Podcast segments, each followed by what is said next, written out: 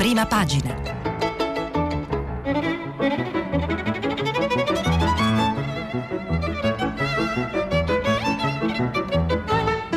Questa settimana i giornali sono letti e commentati da Carlo Puca, giornalista del mensile Economy.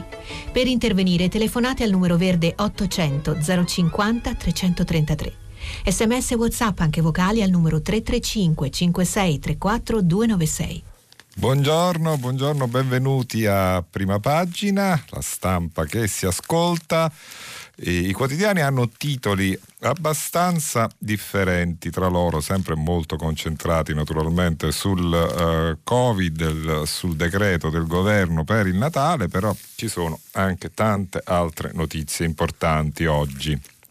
Comincio dal Corriere della Sera. Case, visite, viaggi, tutte le regole. Da domani non si esce dalle regioni, Londra chiude, variante del virus, salgono i contagi. La Repubblica, tutti i segreti del vaccino, dal congelamento alla diluizione. Sette le operazioni delicatissime delle quali dipende l'efficacia del farmaco. Mancano però frigoriferi e personale. Natale, folla da record e assembramenti nelle città prima della zona rossa. E intanto Johnson chiude Londra, fa paura la variante del virus, diciamo, un sommario simile a quello del Corriere, questo di Repubblica. Il tempo di Roma. Conte fa il pacco agli italiani. Il lockdown natalizio toglierà alle aziende incassi per 10 miliardi.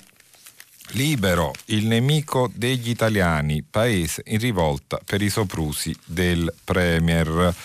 E poi il manifesto flashback.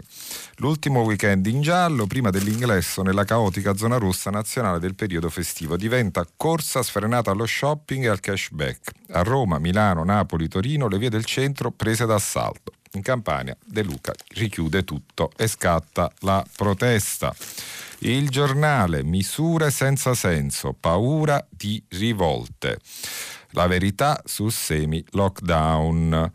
Così il giornale La Stampa, che apre invece con un'intervista al ministro dell'economia Gualtieri, recovery, ora basta ritardi. E poi il messaggero, Raggi assolta, ora penso a Roma. La sentenza d'appello conferma nessuna condotta illecita nel caso nomine in Campidoglio. Eh, chiudo la rassegna delle prime pagine, ce ne sono ancora altre, ma le vedremo in corso d'opera con il sole 24 ore. Manovra, microaiuti a pioggia, presi 2 miliardi di anticipazioni dell'Unione Europea. Quanto a ristoranti e bar, eh, scrive il sole 24 ore, aiuti solo a chi ha avuto i primi indennizi torno sul Corriere, eh, sul Corriere e andiamo a vedere queste regole per i prossimi giorni. Eh, ci sono diverse pagine dedicate al, eh, alla, alla, vicenda. Eh, firmate da Monica Guerzoni e Fiorenza Sarzanini. Uh, vediamo le messe ad esempio ci saranno le, la notte di Natale soltanto celebrazioni entro le 22 uh, ci sono anche le raccomandazioni della CEI, chiesa, andare in una chiesa vicino a casa e portare con sé le autocertificazioni. Quanto ai cenoni, a tavola mh, solo i conviventi e altri due adulti. Sono vivamente sconsigliati i buffet questo lo sconsiglio anch'io perché mangiare in piedi è sbagliato. E poi altri suggerimenti, areare più volte gli ambienti e stare a distanza per tutelare soprattutto gli anziani. Uh, queste sono le regole principali, poi ci sono tante altre annotazioni del Corriere sugli uh, spostamenti, le visite in coppia, le seconde abitazioni, insomma c'è davvero il uh, vademecum su come comportarsi. Eh, dicevo di Repubblica che invece ci svela i, tutti i segreti del vaccino grazie a un reportage di Fabio Tonacci che si è recato nel lab appunto dove si, eh, si tengono, vengono conservati eh, i vaccini più preziosi che mai i sette passaggi chiave perché tutti, tutto funziona. Uh, Fabio Donacci scrive la corsa contro il tempo in uno dei 20 centri del Lazio scelti per la campagna di immunizzazione. Scongelamento a tappe e fiale da capovolgere 10 volte. Un manuale rompicapo per la procedura.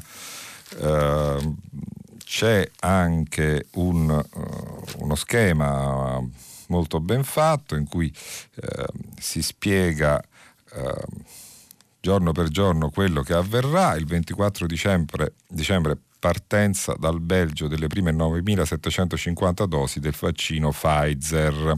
26 dicembre, arrivo delle dosi all'intorno di borse termiche all'Istituto Spallanzani di Roma e successivo trasferimento nei 20 centri di vaccinazione. 27 dicembre, vaccino day dalle 7 del mattino alle 22 di sera. Eh, poi si riporta la catena del freddo, il vaccino viaggia all'interno delle cryobox e può essere conservato per 15 giorni, cambiando ogni 5 giorni il ghiaccio secco. In alternativa le dosi possono essere conservate nei congelatori per 6 mesi a temperature tra i meno 80 e i meno 60 gradi.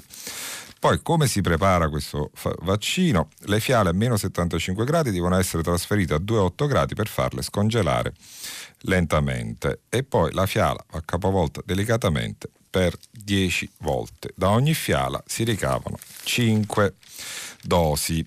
E, insomma sono veramente passaggi chiave e delicati e vedremo, vedremo se il sistema funzionerà. Uh, parla di uh, vaccini anche uh, il direttore di Repubblica nel suo editoriale della domenica si intitola La sfida epocale che l'Europa non può perdere. Scrive Maurizio Molinari, l'Unione Europea è alla vigilia di una sfida epocale, vaccinare contro il Covid centinaia di milioni di persone nell'arco di 6-7 mesi. La posta in pale non potrebbe essere più alta perché se riusciremo nell'impresa l'infezione del coronavirus verrà contenuta, la ricostruzione economica potrà accelerare nei singoli stati e l'Europa ne uscirà rafforzata nella sua strategica dimensione comunitaria. In caso contrario, il domino di conseguenze negative dalla salute all'economia avrebbe un impatto devastante su tutti. Per comprendere le reali dimensioni di quanto sta per avvenire in Italia ed in Europa, bisogna partire dai dettagli. Entro il 22 dicembre l'Agenzia Europea per i Medicinali, l'EMA, darà luce verde al primo vaccino anti-Covid, l'americano Pfizer, e dentro le 48 ore seguenti i camion contenenti i primi milioni di, fa- di fiale usciranno dei depositi in Belgio per raggiungere ogni paese dell'Unione Europea, Italia inclusa, dove il 27 dicembre inizieranno le vaccinazioni di operatori sanitari e categorie fragili. Nel nostro paese chi si trova nelle RSA. Se questo sarà il primo passo, l'obiettivo condiviso dai ministri della salute UE è di accelerare le vaccinazioni a partire da metà gennaio per arrivare a proteggere centinaia di milioni di cittadini europei entro maggio-giugno, mentre analoghe operazioni avverranno altrove nel mondo, dagli Stati Uniti all'Oceania. Mai nulla di simile è stato tentato, però appunto l'Europa non può permettersi di perdere questa sfida epocale, non può assolutamente permetterselo. Maurizio Molinari su eh, Repubblica, eh, su, invece sul Corriere eh, della Sera c'è un editoriale di eh, Francesco Giavazzi che ci parla della svolta potenziale, svolta economica in tre fasi. Scrive Giavazzi, a fine anno per effetto del Covid avremo perso l'11% circa del nostro reddito. L'anno prossimo ci sarà un rimbalzo, ma la Banca d'Italia prevede che torneremo al livello pre-pandemia solo fra tre anni, alla fine del 2023. Solo allora dovremo riprendere il nostro lento sentiero di crescita pre-Covid, pochi decimali di PIL in più all'anno. Tradotto in numeri più comprensibili, questo significa per il prossimo anno un aumento di due punti del, to- del tasso di disoccupazione, dal 10 al 12%. Significa più famiglie sotto la soglia della povertà e più diseguaglianza nella distribuzione del reddito. Purtroppo Purtroppo nei prossimi tre anni le quote davanti alle mense dei poveri saranno sempre più fitte. Nel 2020 molte famiglie hanno fatto ricorso ai loro risparmi, ma questi a un certo punto finiranno. Tante piccole imprese hanno fatto salti mortali per non chiudere, ma non resisteranno altri tre anni. In parte sono stati compensati dallo Stato facendo crescere il deficit dei conti pubblici da 30 a oltre 180 miliardi di euro, un aumento di cui si, fa, si è fatta interamente carico la Banca Centrale Europea, acquistando quest'anno 225 miliardi di titoli pubblici italiani. E, insomma, il, uh, l'editoriale di, uh, di, Giavazzi è abbastanza realistico, uh, tuttavia lui appunto prevede che si possano fare ancora tante, tante cose utili per, per far risollevare l'economia eh, intanto però c'è chi attacca, come ho detto, il eh, Presidente del Consiglio, tipo Libero eh, e Tempo. Eh, c'è Vittorio Feltri che parla di giusto vaffa al, eh, al Guastafeste il tempo è stato ancora più duro parlando di un pacco al, uh, al paese.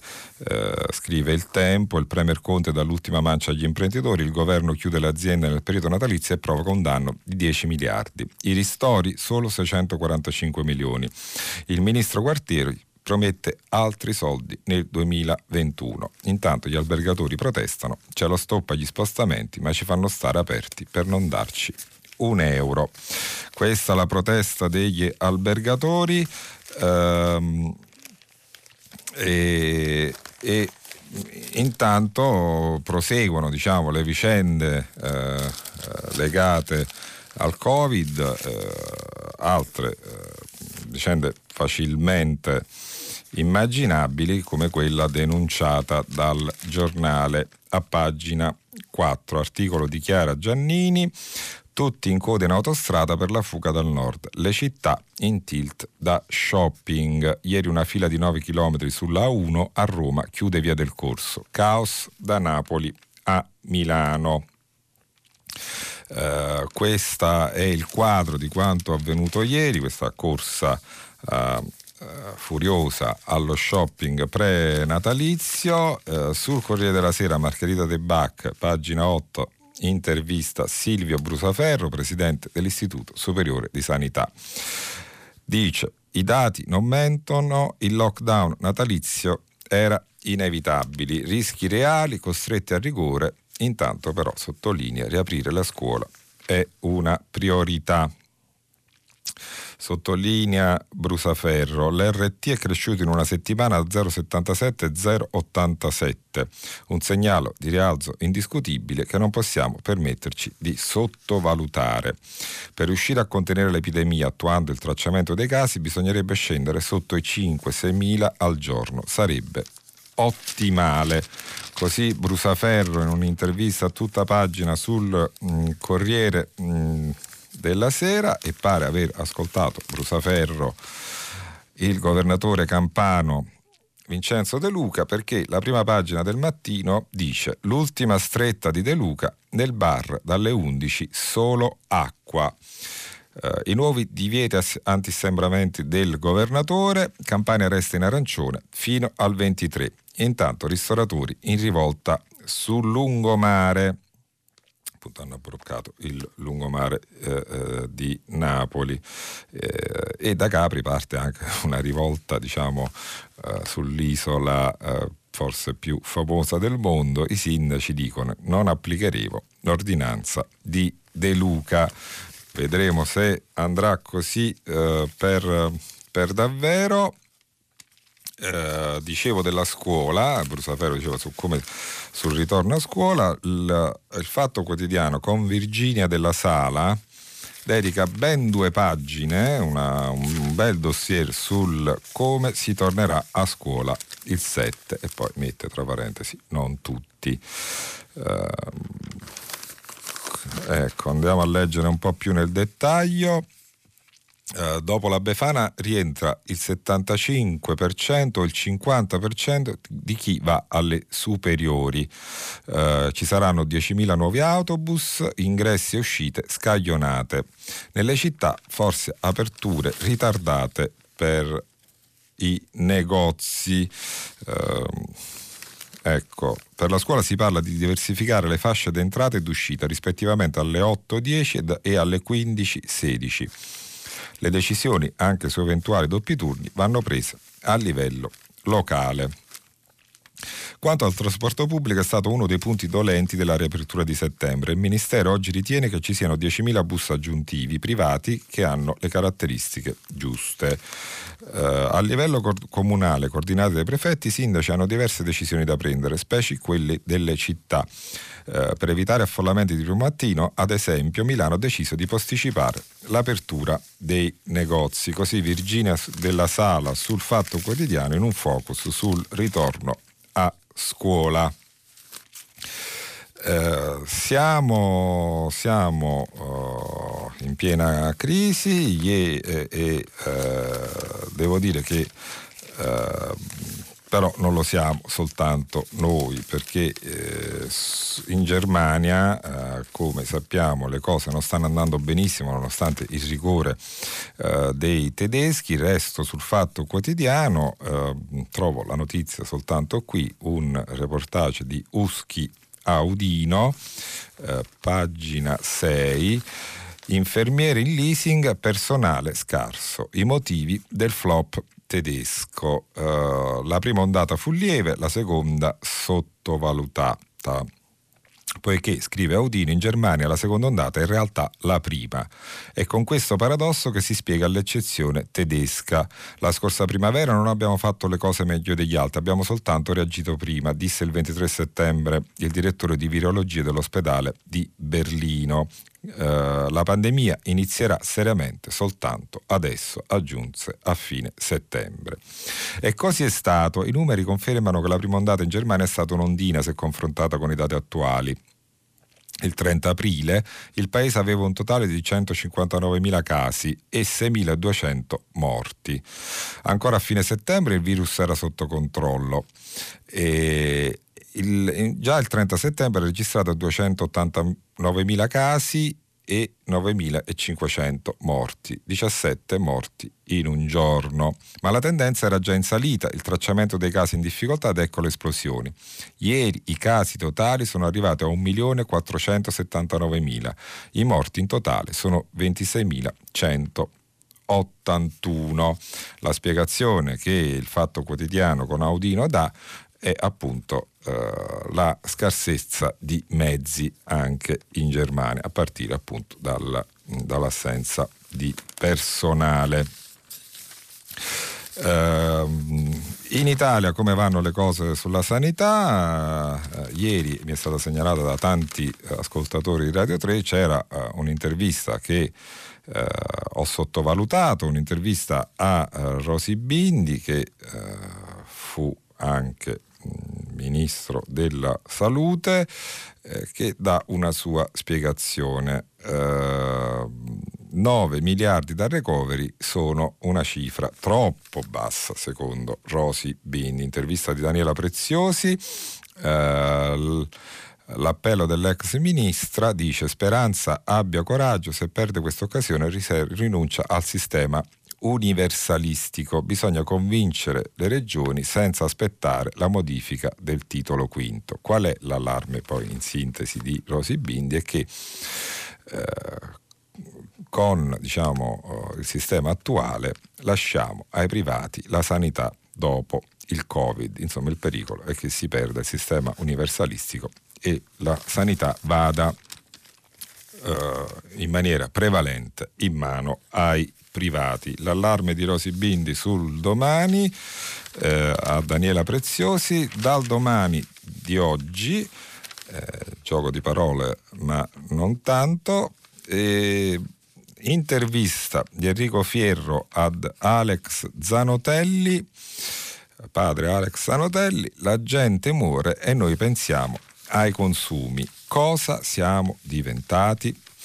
Uh, quando sento le lamentazioni sulla richiesta di girare liberi per i centri commerciali, sto male. Hanno snaturato il significato di questa festa. Dio è negli occhi degli ultimi, uh, dice Zanotelli, che parla anche della pandemia come del frutto avvelenato di un modello di sviluppo malato.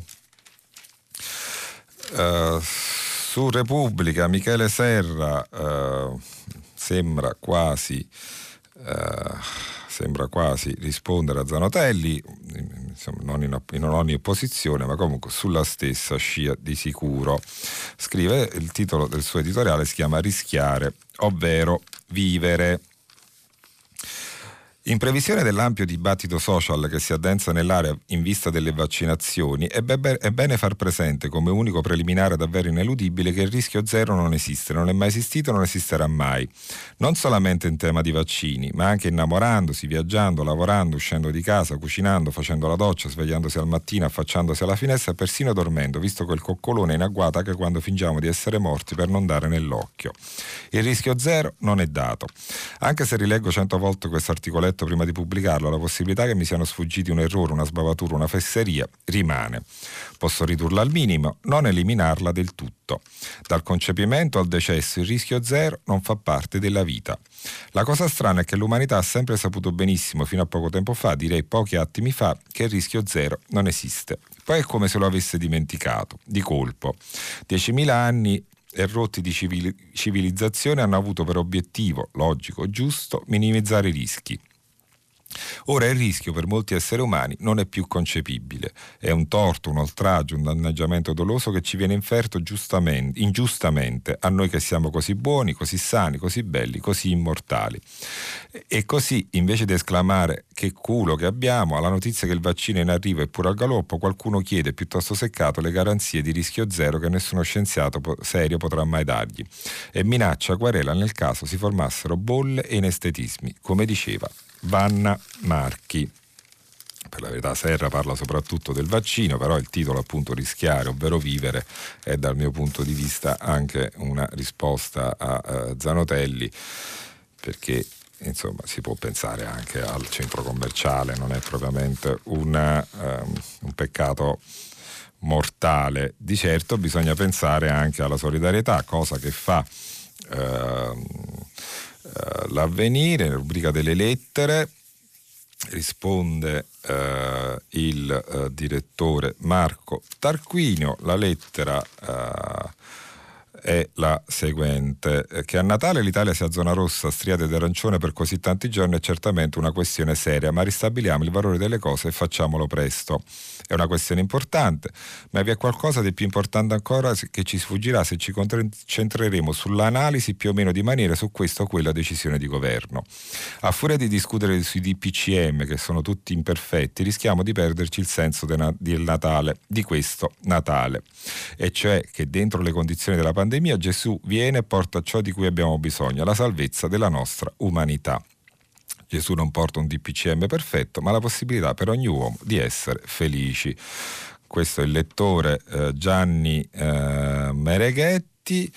Eh, ce ne sono tante altre di lettere. Lettere venire è un giornale ehm, cattolico e quindi eh, c'è naturalmente eh, una risposta nel, nella religione alle difficoltà della vita. Eh, mi piace molto però la risposta invece umana di, del direttore Marco eh, Tarquinio che dice eh, eh, tante belle lettere toccano altrettanti temi chiavi, il valore autentico della festa, il sostegno tra le generazioni lo speciale dovere degli anziani, l'impegno per sanare le ferite profonde del mondo da sviluppare fuori e lontano da narrative distorcenti. E oltre le parole diverse si vede, e anch'io riconosco, una stessa via. La via è il senso e la risposta è soltanto la solidarietà.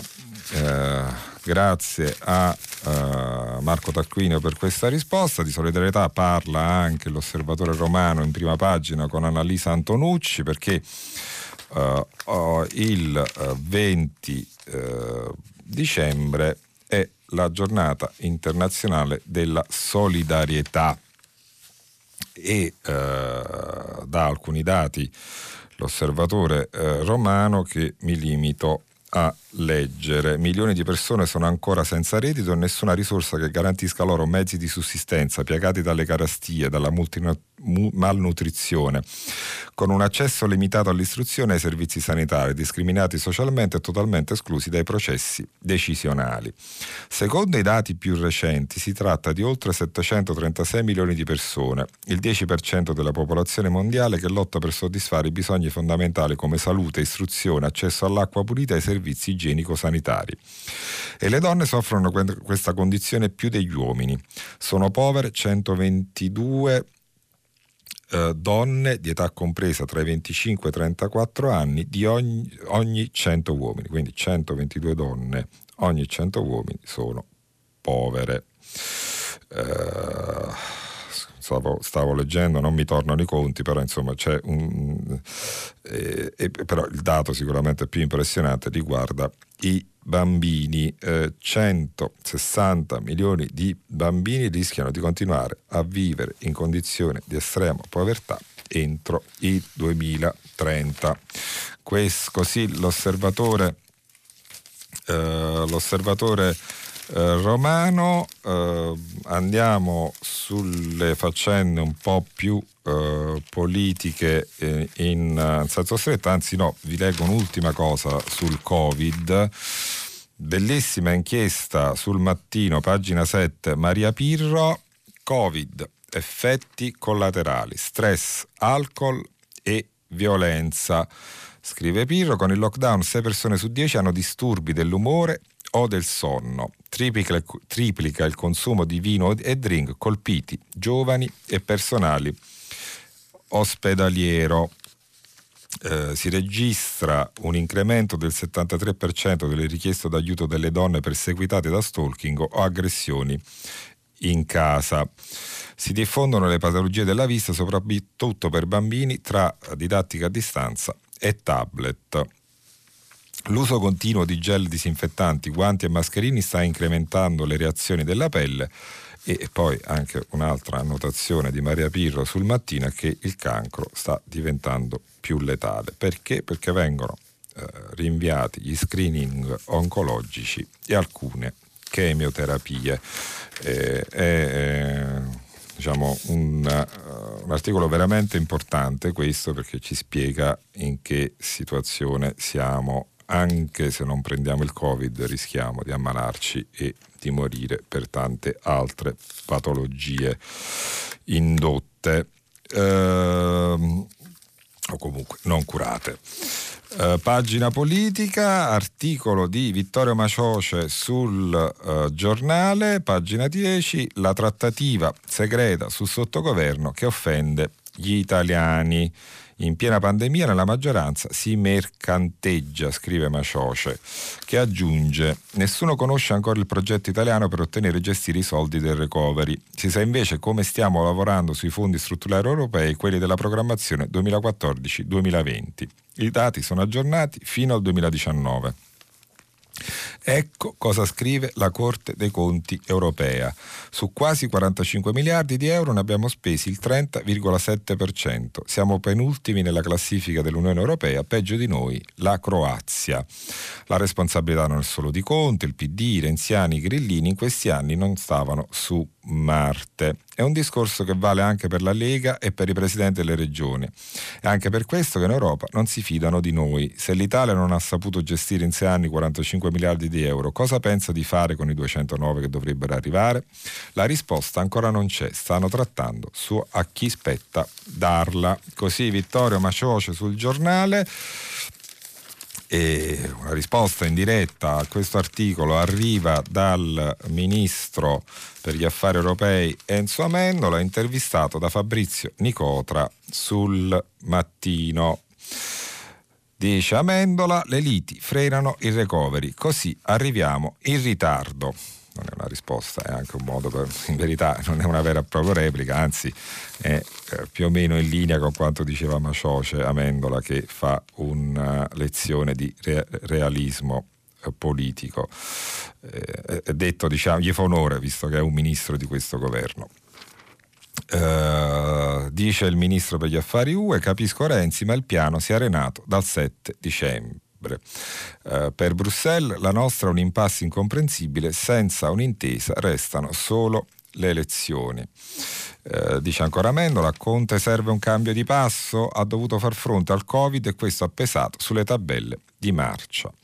Eh, quanto al mezzogiorno, le risorse per il riscatto ci sono e incideranno sul divario. Ora i progetti regionali. Insomma, un ministro fattivo, operativo, però appunto dice se si deve andare avanti così, ecco, l'unica alternativa è il voto. Stessa cosa la dice il ministro eh, per gli affari regionali, Amendola affari europei, Boccia affari regionali, Francesco Boccia dice chi pensa a Draghi sbaglia analisi e strategia, se cadiamo c'è solo il voto. E poi domanda Boccia, come si fa a fare una crisi in piena pandemia? In ogni caso il PD non avallerà pasticci, coinvolgere Forza Italia non ha senso. Rimpasto? Decidono i partiti e il Premier, ma le formule che partono dalle persone non dai programmi sono un triste ritorno al passato. Così Francesco Boccia sul, uh, su Repubblica, intervistato da Annalisa Cuzzocrea.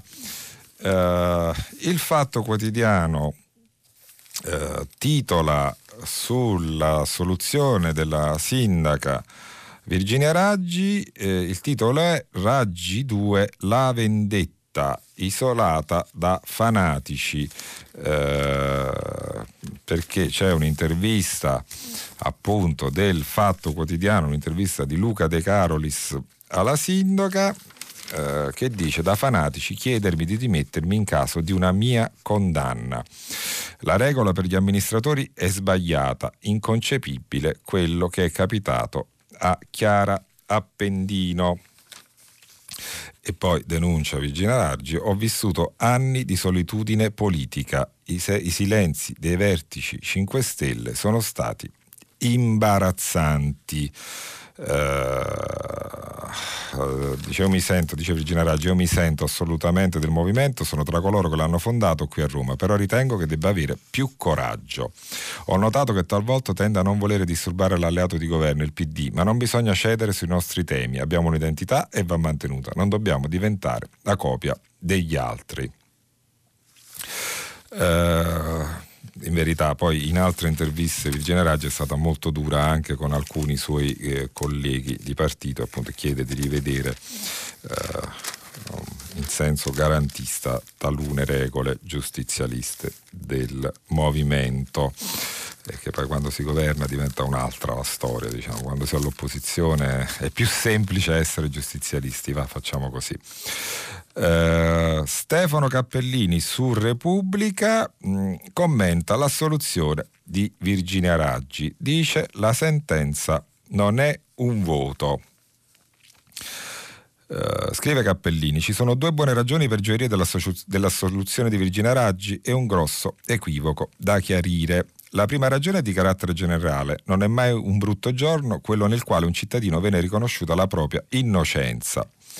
In troppi hanno concepito in questi anni la giustizia come una macchina che funziona solo se produce colpevoli. Un processo che si conclude con un'assoluzione non è meno riuscito di uno con un esito opposto. La seconda ragione per gioire è invece tutta politica. La condanna di Raggi avrebbe innescato un meccanismo vizioso, un dibattito sviato dai problemi della città e dalle possibili soluzioni. Sarebbe ripartito lo psicodramma grillino sulle regole interne. Raggi può candidarsi comunque, no, non può farlo, oppure può farlo ma senza più il simbolo del movimento. Ecco, vabbè, ci siamo evitati almeno questo, scrive Uh, Cappellini, che poi aggiunge la reazione della sindaca e dei vertici di 5 Stelle al verdetto è umanamente comprensibile ma politicamente fraudolenta. I colleghi del movimento dicono che i detrattori della sindaca sono stati zitti. Lei esulta come se si trattasse di una riabilitazione del suo mandato e accusa il movimento di averla lasciata sola. Tutto il tripudio di commenti dei vertici 5 Stelle è illogico. Pare quasi che la sindaca sia stata non, non assolta dall'accusa di falso, ma beneficiata di una sentenza che ne attesta il ruolo di buona amministratrice. E invece, dice Cappellini, la sentenza non è un voto, è soltanto una sentenza e non assolve dal ruolo politico che considera... Um, non eccelso, facciamo così. Uh, Ieri è eh, sparito, è scomparso eh, a 95 anni eh, Nedo Fiano che Umberto Gentiloni su eh, Repubblica definisce voce instancabile dell'olocausto. Eh, era uno degli ultimi sopravvissuti ad Auschwitz, è stato eh, tra i primi, scrive Gentiloni, a rompere il silenzio del dopo, raccontando ai più giovani, senza mai risparmiarsi. Eh, articolo di uguale tono sul, sul Corriere della Sera, Alessia Rastelli eh, che definisce Nedo Fiano la memoria come resistenza. Fu testimone instancabile dell'abisso e c'è un uh, ricordo, ci sono vari ricordi di Nedo Fiano, tra, tra, gli altri quello del figlio Emanuele che ricorda che il papà non uscì mai dal lager e Liliana uh, Segre dice è come un lutto di famiglia. Eh, eh, così eh, il ricordo di Nedo Fiano, davvero un, un grande, eh, una grande persona che ho avuto modo personalmente di eh, conoscere. Um, Quest'anno Roma uh, festeggia i 70 anni della uh, stazione Termini, anzi oggi in verità, perché oggi il 20 dicembre del 1950 veniva inaugurata uh, la stazione. Il Tempo di Roma, articolo di Susanna Novelli prende eh, e pubblica le foto dell'archivio della Fondazione Ferrovia Italiana su come è cambiata eh, nei decenni eh, la stazione e ci sono anche una serie di aneddoti legati appunto a questo luogo dove più o meno tutti nella vita almeno siamo una volta passati. E sul manifesto, eh, pagina 6, bel reportage di Valerio eh, Nicolosi dalla eh, piana di Jonat- Gioia Tauro, eh, vita da braccianti nella Calabria rossa. Per questa stagione di raccolta sono arrivate 1600 persone nella piana di Gioia Tauro, molte di più rispetto agli anni precedenti, nonostante il lockdown. E nella tendopoli di San Ferdinando cominciano a spuntare casette di fortuna. Uh, Nicolosi cita anche gli operatori di Medu che garantiscono tamponi e assistenza sanitaria ai braccianti. Uh, vado con un po' di notizie in ordine sparso. Uh, pagina 15 del Messaggero, Egle Priolo, Suarez il calciatore ammette la farsa, sapevo già le domande. Uh, parliamo del calciatore appunto Suarez che aveva chiesto un esame a Perugia per avere la cittadinanza italiana nei giorni della trattativa con la Juve. Il bomber sentito dai magistrati ha ammesso, mi hanno spedito anche le risposte da imparare a memoria. Brutta storia questa, vedremo come finirà. Mm, Carlo Verdelli sul Corriere della Sera intervista l'avvocata della famiglia Reggeni, Alessandra Ballerini. Uh, l'avvocata dice: Sogno Giulio che cammina e so che gli daremo giustizia. Quanto all'Italia, sostiene l'avvocata, fa troppi affari con, la, con l'Egitto e poi aggiunge, senza questi due genitori straordinari saremmo ancora all'ipotesi dell'incidente. Così eh, Verdelli intervista Ballerini sul Corriere della Sera. A Milano un medico è stato accoltellato alla gola e caccia a una, a, a una, coppia di rapinatori ucciso vicino alla stazione centrale.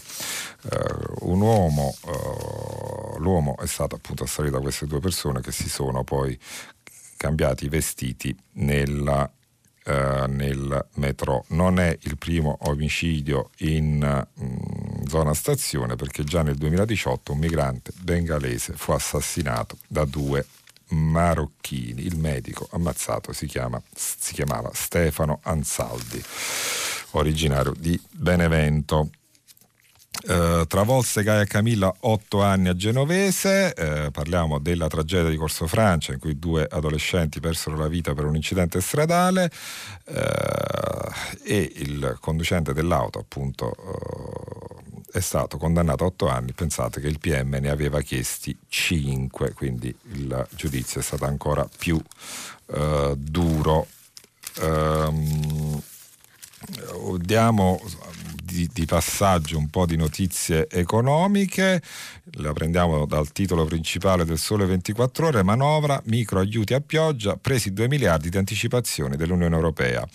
Maratona notturna per l'ok in commissione alla Camera, ridotti gli anticipi delle risorse dell'Unione Europea alla contribuzione del Sud per finanziare bonus assunzioni, sanità, tasse universitarie.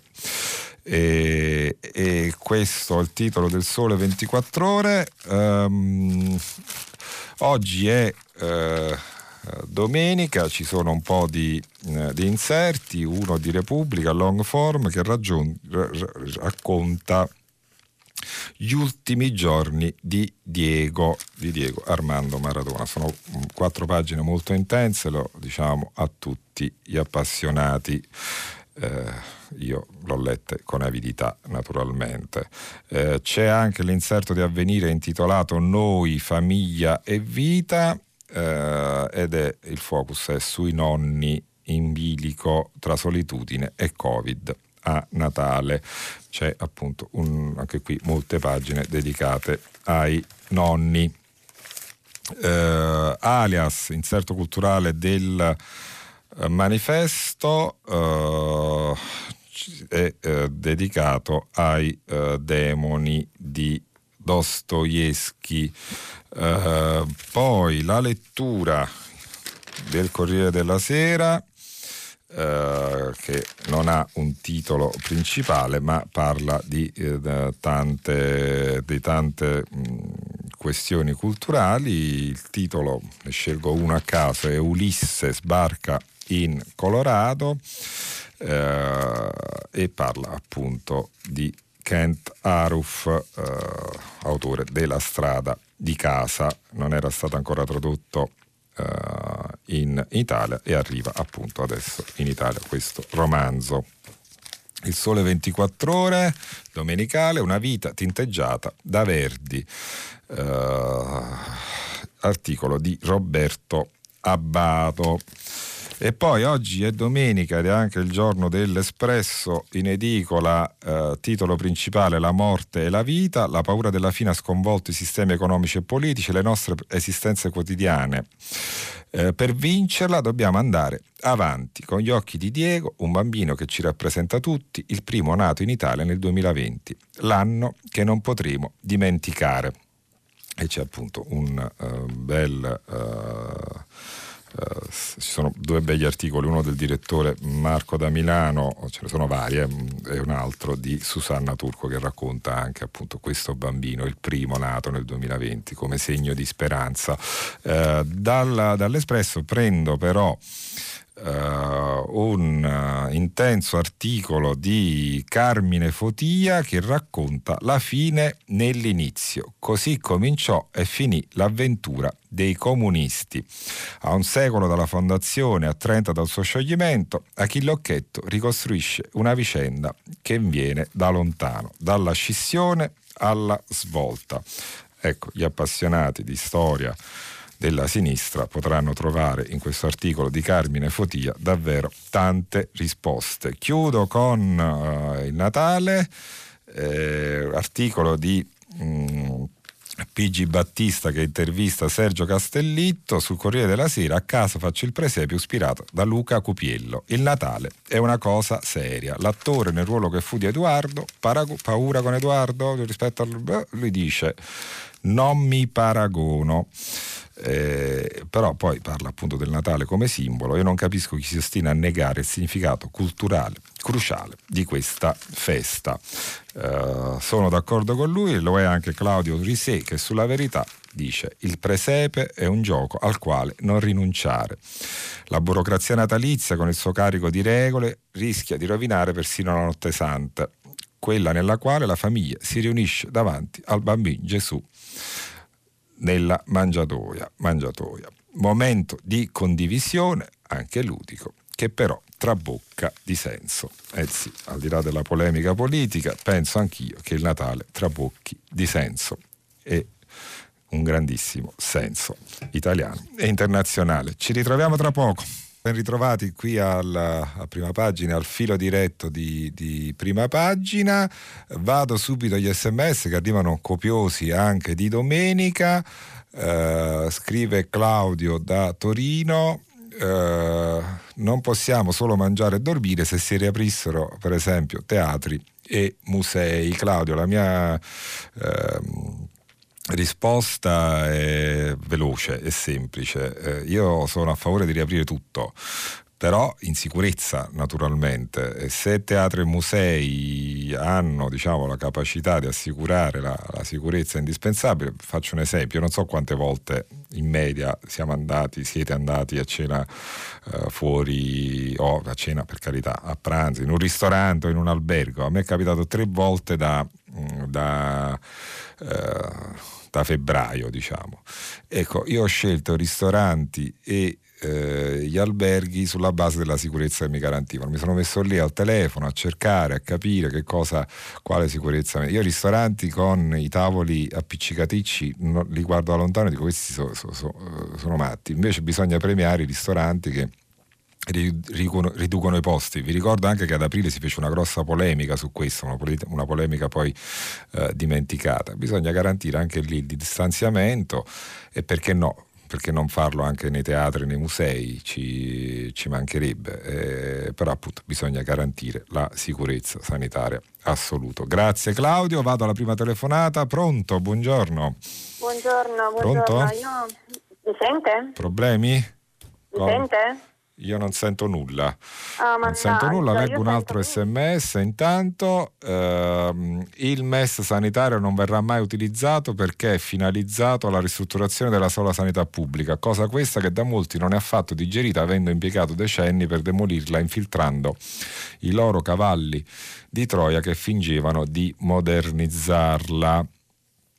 Eh, non leggete neanche questo sms, mi raccomando, eh, l'abbiamo letto invece Giuseppe Aldo, quando si, si, si, è nell'ambito della civiltà non capisco perché non si debbano leggere sms, a volte non lo si fa mh, mm, soltanto per ragioni di tempo, perché il, eh, diciamo, i minuti sono quelli, io sono uno soltanto e, e quindi ho, uh, ho ho, diciamo, uno, io come gli altri colleghi che ci sono nel, altri, eh, nelle altre occasioni. Le rispondo. Uh, Uh, è vero che ci sono stati tanti cavalli di Troia nei, negli anni, eh, il MES eh, può essere una soluzione, ma io ritengo che appunto a questo punto della storia ehm, sia meglio diciamo, aspettare momenti dire, in cui siamo, o meglio, tentare di non usarlo o usarlo se siamo veramente in difficoltà. Ecco, Giuseppe Alto. Grazie, grazie. Pronto? Pronto, buongiorno. Buongiorno, scusi, eh. Buongiorno, Era niente. un piccolo incidente problema. di percorso, credo provocato da me, tra l'altro, eh, non dai tecnici della RAI che ho mosso un pulsante che non dovevo. Prego, come si chiama, signora? Allora, buongiorno. io mi chiamo Laura e telefono dalla provincia di Cuneo, da Frabosa. Sì. E avrei piacere di parlare di Recovery Fund, anche se io preferisco chiamarlo Next Generation U perché sì. rende meglio l'idea di quello sì. per cui è stato istituito. Eh, ecco, intanto nelle linee guida della UE ho letto che il 37% dei fondi, e non è poco, dovrebbe servire per combattere la crisi climatica, finanziando esatto. progetti, imprese green che lavorino per ridurre le emissioni dei gas serra. Ora, non solo noi Italia investiamo solo 9 miliardi per la sanità in un periodo come questo, ma rischiamo anche di usare il resto per finanziare progetti assurdi. Io leggevo in questi giorni che Eni, che è un'azienda di Stato se non sbaglio, ed è forse il più grande emettitore nazionale di gas serra e forse uno dei maggiori responsabili della crisi climatica a livello globale, ha un progetto che è non solo molto costoso, ma dai gravi rischi ambientali e questo progetto prevede di catturare e stoccare parte delle sue emissioni sotto il Mar Tirreno e cosa ancora più grave, intende finanziare questo progetto accedendo ai fondi della Next Generation EU. Ora, Questi sono quelli che dovrebbero assicurarci una rinascita basata sulla salute, sulla sostenibilità e finiranno nelle tasche di chi deve i propri introiti ancora a gas e petrolio, mascherandosi da impresa sostenibile con queste belle pubblicità dove vediamo la gente con eh, al, i fiori al posto dei capelli e nascondendo tutte le sue scorie sotto il tappeto del Mar Tirreno. Allora, e Laura... tutto questo col beneplacito del governo. Ora, ma voglio dire, allora, Laura le, le, le, risponde: ho posizioni più sfumate rispetto alle sue, um, le, le, spiego, mi spiego anzi. Eh, intanto non ho conoscenze scientifiche come le sue e quindi naturalmente mi limito soltanto a un'analisi, chiamiamola politica. Intanto l'ENI eh, non è una cosa strana da noi, perché l'ENI lo so che è brutto dirlo, probabilmente siamo noi, perché è l'azienda diciamo, che dà più utili allo Stato, credo, in, eh, in Italia in assoluto. Cioè parte diciamo, del, del, del, bilancio dello Stato mh, mm, si regge sui proventi dell'ENI, quindi eh, questo noi dobbiamo tenerlo sempre presente, quindi non è che l'ENI sono loro e allora noi possiamo dire vogliamo un ENI, come fa lei, vogliamo un Eni totalmente green, ma non è una cosa diversa da noi, lontana da noi, ecco questo voglio dire. La seconda cosa è che ehm, immagino che questi, io mi fido dello Stato, ecco lo voglio dire, ehm, immagino che questo progetto che lei eh, considera diciamo eh, deleterio, assurdo, incredibilmente eh, dannoso per, per il nostro ambiente ed ecosistema, verrà valutato da, da, dalle giuste persone, cioè non, non credo che permette, se è davvero uno scempio di questo tipo non, verrà, non passerà mai, anche perché appunto esiste l'opinione pubblica su cose veramente eccessive, non, non è possibile. Poi se invece verrà ritenuto essere... Eh, tra virgolette pulito, allora potrà accedere a questi benedetti fondi. Non credo che i fondi verranno regalati, anche perché non possiamo permetterci proprio come paese di regalarli. Eh. Chiunque ci, ci, sia al governo, questo governo, un governo di centrodestra, chiunque, non, non, non, veramente è proprio il, momento storico è impossibile. Abbiamo, arriva la Troica dopo, un, dopo, dieci minuti, secondo me. Cioè, veniamo commissariati dopo dieci minuti se ci mettiamo a buttare via i soldi, eh, lo dico non, non, potrebbe mai accadere. E terza cosa che dico, la Norvegia, che viene considerata il paese più ambientalista del mondo, come secondo tutte le statistiche, estrae petrolio. Noi questo lo dobbiamo sapere. Eh, estrae petrolio e la più grande piattaforma norvegese è di proprietà dell'ENI, cioè italiana, cioè nostra. Uh, quindi se in un paese ambientalista si riesce a estrarre petrolio, uh, adesso non so se mi sembra un po' difficile pensare che in Norvegia eh, sia tutto pulito, in Italia si facciano schifezze, mi pare una cosa un po' esterofila. Detto questo, negli anni l'ENI non ha mancato a dimostrare tutte le sue eh, debolezze, eh. cioè ci sono stati episodi diciamo, importanti di inchieste che hanno eh, svelato dei sistemi opachi, e, però appunto a questo giro io mi sento di dire che non, schifezze non se ne potranno fare. Ma non se ne possono fare perché non decidiamo soltanto noi da soli, decide, decide l'Europa in questo caso, noi dobbiamo garantire che le cose vengano fatte per bene. E quindi sarei meno, sono meno preoccupato di lei, ecco, voglio dire Laura. Comunque grazie per la sua telefonata. Pronto? Pronto? Buongiorno. Buongiorno. Eh, buongiorno, sono Barbara, sono un'infermiera, chiamo da Milano. Buongiorno Barbara. Niente, buongiorno. La chiamo a proposito della campagna vaccinale e reclu- reclutamento, mi scusi, mi emoziono. No, per reclutamento carità. per carità. degli infermieri. Allora, io volevo solo dire una semplice cosa. Il signor Arcuri eh, chiede eh, eh la disponibilità di 12.000 infermieri e hanno fatto bandi di concorso per questa cosa. Io sono giorni che tento di guardare in internet tra un turno e l'altro perché volevo offrirmi per ah. Poter accedere alla campagna vaccinale.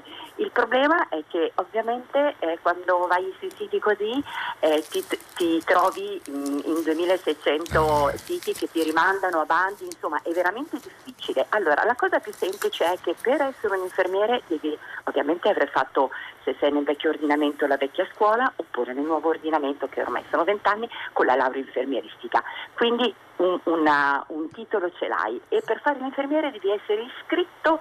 All'ordine degli infermieri all'albo professionale. Quindi gli infermieri per poter fare il loro lavoro sono schedatissimi, hanno tutti gli ordini professionali che sono provinciali e regionali, quindi regionali, eh, hanno la nostra mail e, e, sì. il nostro, ovviamente il nostro sì. titolo di studio, siamo super schedati, quindi il signor Arcuri secondo me la cosa più semplice che dovrebbe fare è fa dare un ordine alle regioni e alle province di mandare, loro hanno una mailing list, quindi perché eh. quando mandano la tassa di, per pagare l'albo mandano certo. una mailing list e fanno un clic invio. Volete partecipare alla campagna vaccinale? Sì? No. Siamo già divisi per regioni.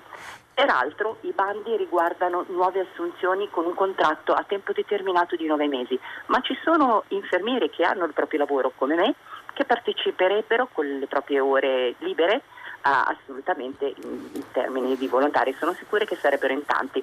L'importante è che la procedura sia semplice. Sì. Io abito a Milano, se il signor Accuri mi dice guardi la campagna vaccinale a Milano si tiene il giorno tot, lei quando può venire? Io glielo dico, dico sì, vengo quando non sono in turno di servizio e siamo tantissimi. Grazie Barbara, grazie davvero. Intanto gra- l'abbraccio forte perché questa sua disponibilità diciamo, a salvare vite, perché di questo si tratta, tra l'altro appunto nelle ore libere come sottolinea, è, insomma è emozionante. Grazie, grazie davvero perché abbiamo bisogno, ecco, questa è la parte bella del paese, insomma, quello che...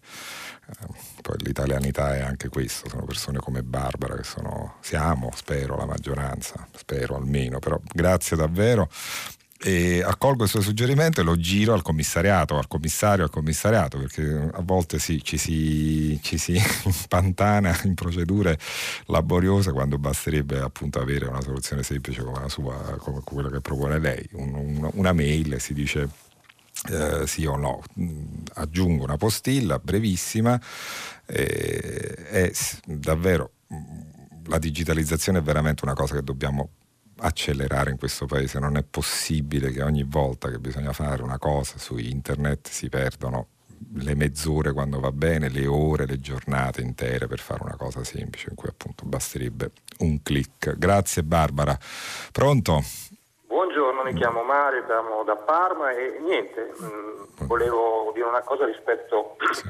alla notizia di ieri, quando l'Unione Europea ha fatto un appunto sull'introduzione del cashback, sì. in maniera critica, nel senso che è una cosa che evidentemente non, non, non stava diciamo, bene all'Unione Europea, ma quando all'interno dell'Unione Europea, come lei sa meglio di me, vi è la possibilità per i grandi capitali di potersi insediare nel loro paese preferito a seconda del regime fiscale di questo paese, quindi a questo punto togliendo eh, imposte nel loro paese di origine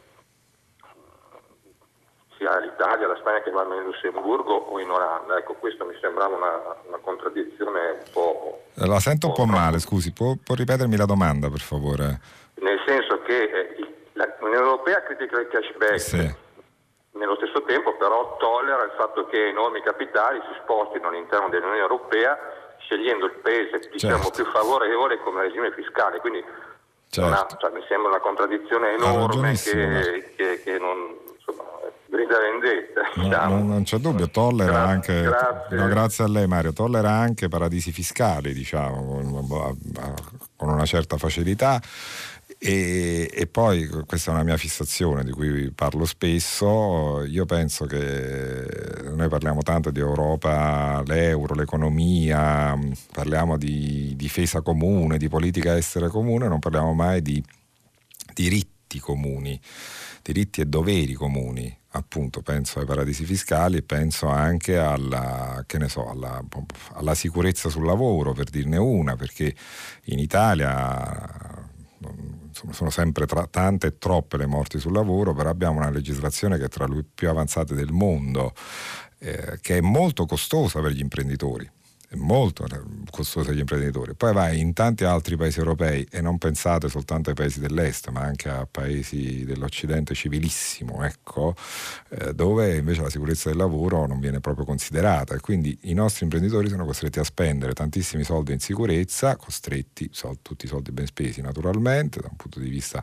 eh, sociale e pubblico, ma che comunque crea un divario rispetto a un imprenditore che è in Francia, in Romania e così via, cioè non, non va bene l'Europa dovrebbe far sentire la sua voce anche su questo, invece di guardare davvero dai, il cashback. Adesso insomma, hanno, insomma, lo dico da europeista, è convinto, cioè, ehm, eh, non, non, non, è, eh, non è diciamo, il futuro dell'Europa è nei diritti, cioè non è più nell'economia, eh, nella difesa, nel, nella politica estera, nei diritti. Bisogna dare diritti e doveri naturalmente simili a tutti o uguali addirittura a tutti i paesi dell'Unione.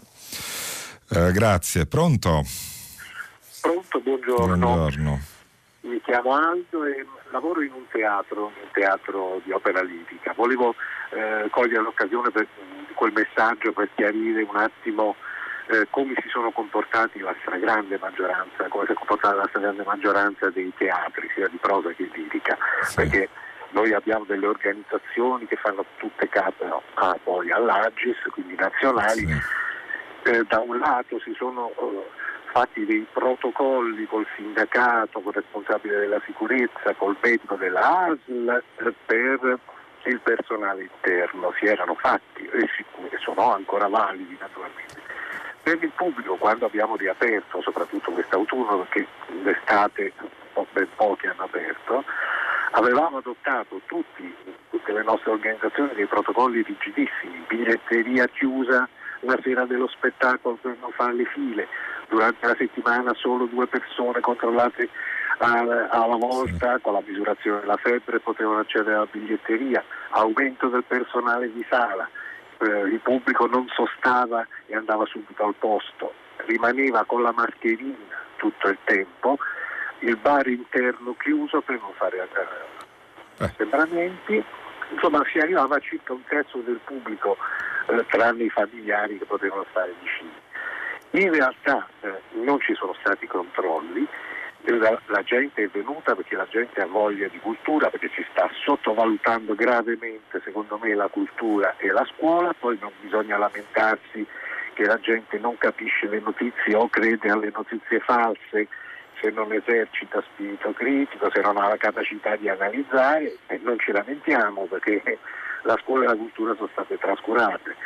Alla fine non ci sono stati controlli, ma il governo ci ha detto eh, ma sapete, non è che non crediamo che voi siate sicuri, il problema è che no, vogliamo limitare gli spostamenti. Allora lei mi spieghi in un teatro eh, come la Scala, faccio un esempio, ma io non lavoro alla Scala, e, che poteva mettere dentro 600 persone, quale movimento creava la sera un paio di volte a settimana 600 persone a Milano.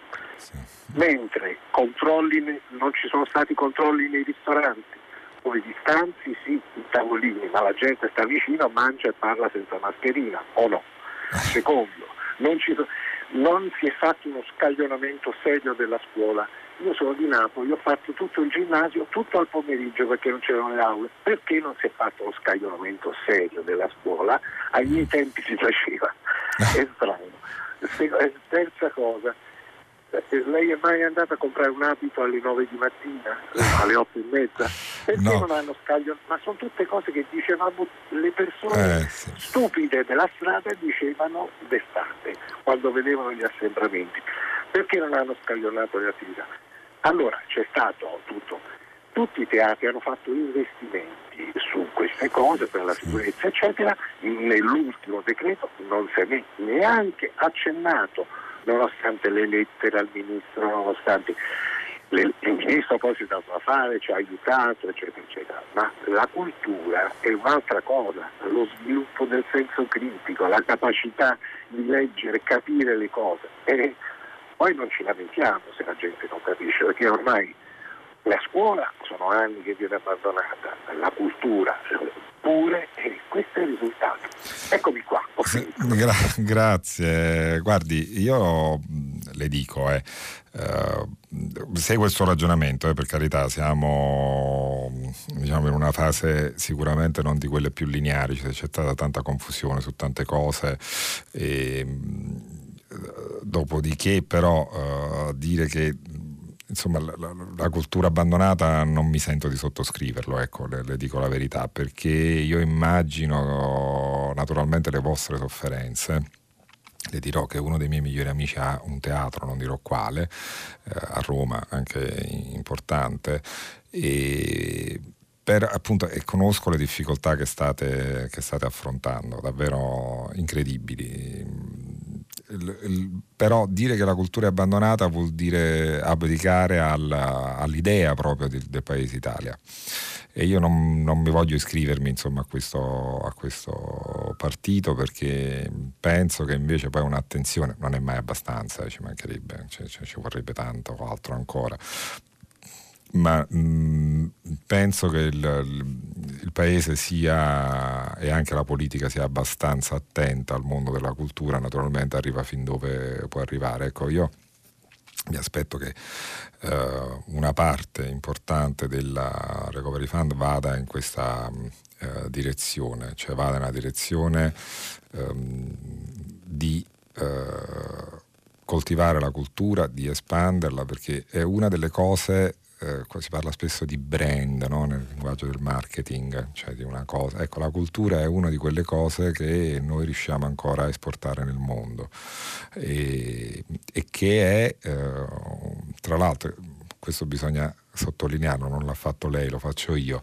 la cultura è economia, non è soltanto un bel vedere, una crescita personale, socialità, no, no, è tanta economia perché muove, eh, muove miliardi di euro ogni anno in questo paese, eh, dà tanta occupazione e, e, e, la cultura poi si esporta. E poi vengo sempre alle, alle statistiche, i paesi più felici del mondo sono quelli in cui c'è tanta cultura, a cominciare dai paesi del nord del nord Europa. Quindi eh, adesso diciamo, è un momento della sofferenza, ma sono sicuro che poi torneremo diciamo, a mh, mm, brillare anche in questo campo. Intanto resistete per favore e grazie anche per, per la sua testimonianza. Pronto?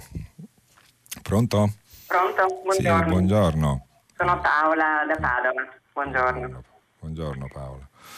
Ehm, io vorrei fare um, velocemente una, un intervento di tipo economico. Diciamo che le informazioni degli ultimi mesi relative al Covid danno un, uh, uno scenario catastrofico dell'economia italiana, chiusura di aziende, imprese, eccetera. Però la situazione in Italia sta andando avanti veramente da anni e anni e anni. Le aziende non chiudono causa Covid, diciamo che il Covid in certe situazioni dà il colpo di grazia, però si tratta di un sistema economico fragile, molto debole, poco concorrenziale a livello internazionale.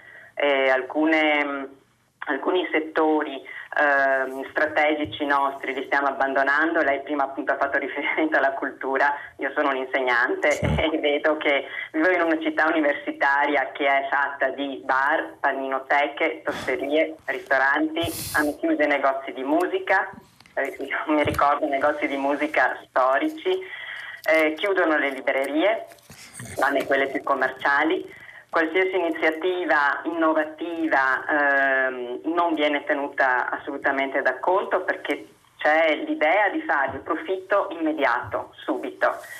Anche per il turismo, mh, mm, io sono vicinissima alla, a, a, a, alle imprese turistiche e, e sono, capisco anche cosa significa non avere i turisti, però bisogna destagionalizzare Assolutamente sì. È una cosa che, che ripetiamo da decenni, sia in montagna sia al mare. La stagione estiva al mare dura due mesi, luglio-agosto, e poi si vive il resto dell'anno, vuol dire che insomma c'è qualcosa che non funziona. E poi il lavoro nero. il lavoro nero è diffusissimo e bisognerebbe intervenire, ecco. e anche con la formazione e anche con insomma, degli investimenti eh, professionali, formativi per il futuro di questo paese. Io insegno e, e dico sempre ai miei studenti, pensatevi e guardatevi da qui ai prossimi dieci anni guardatevi intorno e formatevi per i nuovi lavori anche. Brava, ecco, vedi, siamo arrivati al punto perché lei diceva eh, chiudono le librerie, chiudono i negozi di dischi, però è pur vero che, come viene detto spesso, non si ferma il vento con le mani. Eh, la, la, tendenza è quella di usare internet per la lettura, per, per ascoltare la musica, e ahimè bisogna riconvertirsi ad altre eh, attività, quindi pensare al futuro e pensare ai prossimi dieci anni, come giustamente lei insegna ai suoi ragazzi eh, dopodiché tutte le statistiche e i dati dicono che le persone leggono di più proprio perché adesso hanno la possibilità di avere altri strumenti. Poi può piacerci o meno, a me non piace per esempio, no? leggo pochissimo su, su, un monitor e ascolto musica ancora con, con, i vinili, pensi un po', sono veramente un, un uomo del Novecento come si dice, e, anzi forse della prima metà del Novecento a questo punto. Però lo faccio e so che è pure anche un po' un vezzo francamente mentre le nuove generazioni sono su, su altri canoni. Mm, in fondo eh, dobbiamo capire che ci sono altri strumenti per diffondere la cultura e questi strumenti vanno cavalcati a questo punto. Non possiamo vivere nella nostalgia e dobbiamo capire che il mondo va in un'altra direzione. Anche se quel mondo non ci piace, eh, non ci piace, però non ci deve piacere se provoca danni, non perché eh, siamo nostalgici. La nostalgia eh, non è un sentimento che fa crescere i paesi, purtroppo. Eh, lo dico da napoletana, dove siamo nostalgici già a dieci anni d'età a dieci anni già diciamo quando avevo cinque anni era tutto più bello, no? Siamo fatti così. Ahimè no, bisogna guardare avanti e, è bravissima lei che insegna ai suoi ragazzi questo, questo concetto. Uh, grazie, un po' di messaggi. Uh, Uh, buongiorno, questa dell'Eni non la sapevo, non mi meraviglio visto che con i fondi Next Generation finanzieremo ancora e di nuovo auto e benzina, a benzina e diesel. Brian, sì, Brian, in verità poi io non, non ho avuto il tempo e poi mm, non vorrei leggere sempre cose di ambiente. Adesso c'è tutto un dibattito anche sulle auto elettriche che inquinerebbero in maniera spropositata, soprattutto dopo, un, per, per, lo smaltimento, sia per la produzione che per lo smaltimento. In verità poi la perfezione non esiste eh, al momento, almeno e vedremo tra qualche anno perché appunto tutte queste diciamo, batterie non si sa dove metterle e come, come sistemarle. Io, le dico che io per diciamo, eh, tanto tempo sono stato un sostenitore delle auto elettriche e mi accorgo che adesso cominciano a venire molti dubbi, quindi mm, che dire, ci dobbiamo affidare alla scienza e capire se si va nella direzione giusta eh, e invito tutti a usare comunque in assoluto le auto il meno possibile perché se non altro occupano spazi, ingombrano, insomma ci sono tante possibilità alternative a quella mh, dell'auto, eh, non solo i mezzi pubblici, biciclette e altre cose ancora. Eh, pronto, buongiorno. Eh, buongiorno, sono Sofia. Sofia, eh, da Roma. E, mh, io mh, telefonavo in merito mh, a una risposta eh, che ha dato ad un ascoltatore di ieri sì. riguardo il cashback. Eh, diceva che comunque c'è libertà di scelta. Se seguirlo o meno, se praticarlo sì. o meno.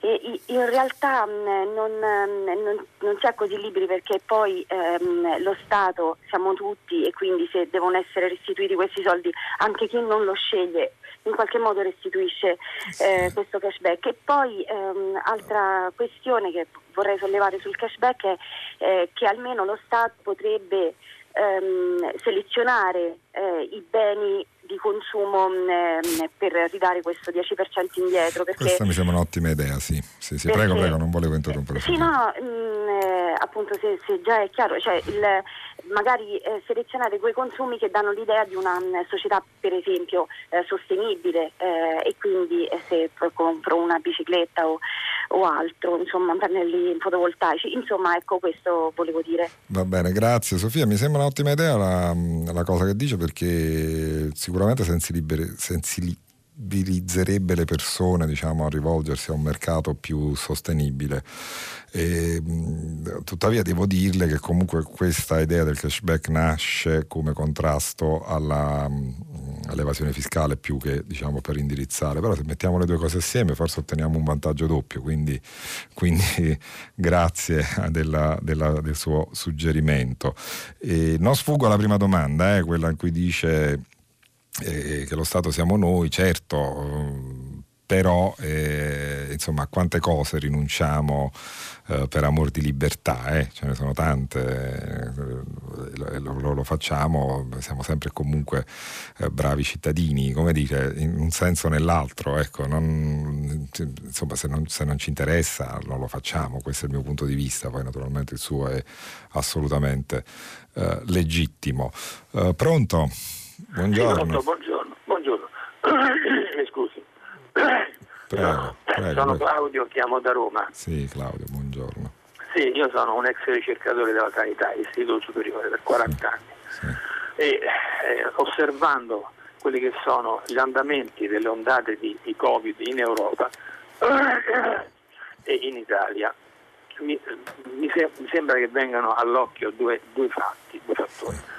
Cioè tutti i provvedimenti che noi prendiamo sono sempre sulla base dei dati dei, dati che registriamo sulla, sulla diffusione. Ma eh, non, non, ricordiamo mai che la diffusione ha un, i dati che noi abbiamo hanno un, un ritardo, un'inerzia almeno di 10 giorni, una settimana e 10 giorni, cioè quello che noi oggi registriamo è successo 10 giorni prima. Quindi i provvedimenti che noi prendiamo hanno sempre questo difetto, noi rincorriamo i dati, quindi questo è il primo problema. Il secondo è che eh, se osserviamo quello che è successo in Europa e nei paesi confinanti, le ondate di, di, di Covid sono, si sono ripetute sistematicamente. Sì. Cioè in alcuni paesi confinanti c'è stato un massimo, mentre da noi le cose andavano meglio, questo nel, all'inizio in primavera e estate e così si è ripetuto all'inizio dell'autunno, uguale. Quindi mh, bisognerebbe che i paesi europei, oltre a stabilire un, un inizio di vaccinazione che eh, può essere importante anche a livello simbolico, dovrebbero trovare eh, il modo di eh, attuare un lockdown simultaneo per poter dare un taglio decisivo, un colpo decisivo alla diffusione, perché ricordiamocelo che eh, non, potremo, non ne usciremo con la sola vaccinazione anche perché ci potrebbero essere delle, delle, delle modifiche, sì. come sta avvenendo adesso, sembrerebbe che sia avvenuto. Claudio, devo chiederle sintesi gentilmente perché esatto, siamo veramente... Quindi, quindi, il lockdown dovrebbe essere abbastanza efficace ma preso simultaneamente dai paesi europei, almeno a livello ah, europeo. Ecco, bravo, bravo. Ecco. Sono da, sono e, poi, e, poi, e, poi, e poi cercare di non basarsi sui dati attuali, ma attuare una politica diciamo, di prevenzione, quindi quando attua il lockdown non bisogna tenere presente cosa è successo la settimana, il giorno stesso o una settimana prima. Ecco, questo volevo La, Claudio, grazie. Per, insomma, non commento, sottolineo perché il suo è diciamo, un'analisi che mi sembra opportuna e corretta, quindi sono, sono con lei. E c'è una lettrice, un'ascoltatrice Roberta che mi segnala un libro, sapete che ogni giorno segnaliamo un libro.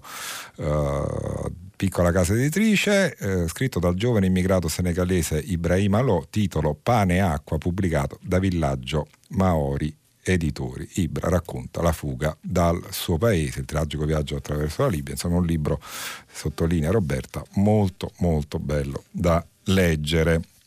Eh, se no poi dopo non ce la faccio. Voglio ringraziare perché è il mio ultimo giorno qui eh, a eh, prima pagina, voglio ringraziare tutta la redazione, davvero diciamo, degli angeli che mi hanno accompagnato in questa settimana, grazie, grazie, grazie davvero, e tutti i tecnici che eh, hanno diciamo, assecondato questa mia eh, conduzione, voglio ringraziare mh, alcuni ascoltatori in particolare, eh, Laura Flori per esempio che gestisce questo, uh, questa pagina social molto interessante che si chiama Radio 3, la nostra radio preferita e, e, sulla quale non sono mancate critiche alla mia conduzione, ma critiche spero costruttive. Gli insulti vanno un po' meno bene, ma abbiamo, Laura è stata brava a tamponare anche quelli.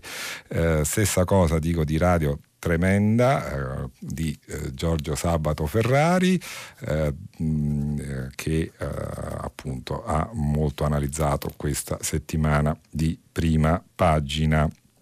Eh, voglio anche eh, ringraziare eh, Alberto Faustini in anticipo, che è il direttore dei quotidiani L'Alto Adige e l'Adice, che, che, che la prossima settimana Uh, da domani anzi uh, potrà, uh, prenderà il mio posto qui alla conduzione. Scusate, sono un po' emozionato naturalmente perché quando finisce una settimana intensa come questa è davvero, è davvero, è davvero bello, appunto emozionante. pronto? Buongiorno. Eh, pronto, buongiorno. Sì. Sono Emanuele, chiamo da Cagliari e chiamavo anch'io per segnalare un libro. Ah, ecco. perché, Lo faccio velocemente che siamo veramente in... Sì sì, in guardi, chiusura. Una voce storica della RAI e sì. di Radio 3 in particolare.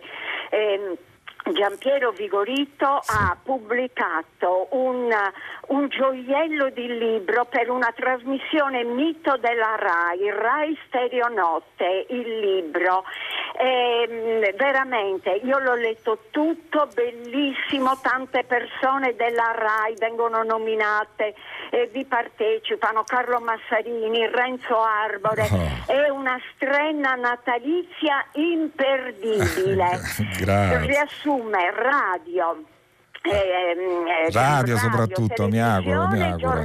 Eh, ecco, grazie, grazie davvero. Eh, signora, io in chiusura voglio dire due cose. Una che forse ho parlato poco uh, del, del, del, mezzogiorno, questa, che, insomma un mio cruccio, leggevo anche stamattina un articolo sul, sul Roma, quotidiano di Napoli, un articolo a, firmo, a firma Severino Nappi che eh, appunto ipotizzava l'ennesima eh, diciamo, fregatura verso il mezzogiorno con i soldi del Recovery Fund. Io diciamo, ne ho parlato poco, spero davvero che questa volta questo governo, ma qualsiasi governo futuro, eh, dia una mano al mezzogiorno perché il mezzogiorno è il paese. E, e chiudo con un messaggio che sta circolando eh, su internet, è un messaggio che ricorda Pietro Greco, eh, che eh, questa settimana ci ha lasciati e, ed è diciamo, una persona che è rimasta nel cuore di tutti noi. Arrivederci e ci vedremo chissà quando, ci sentiremo chissà quando. Buona settimana.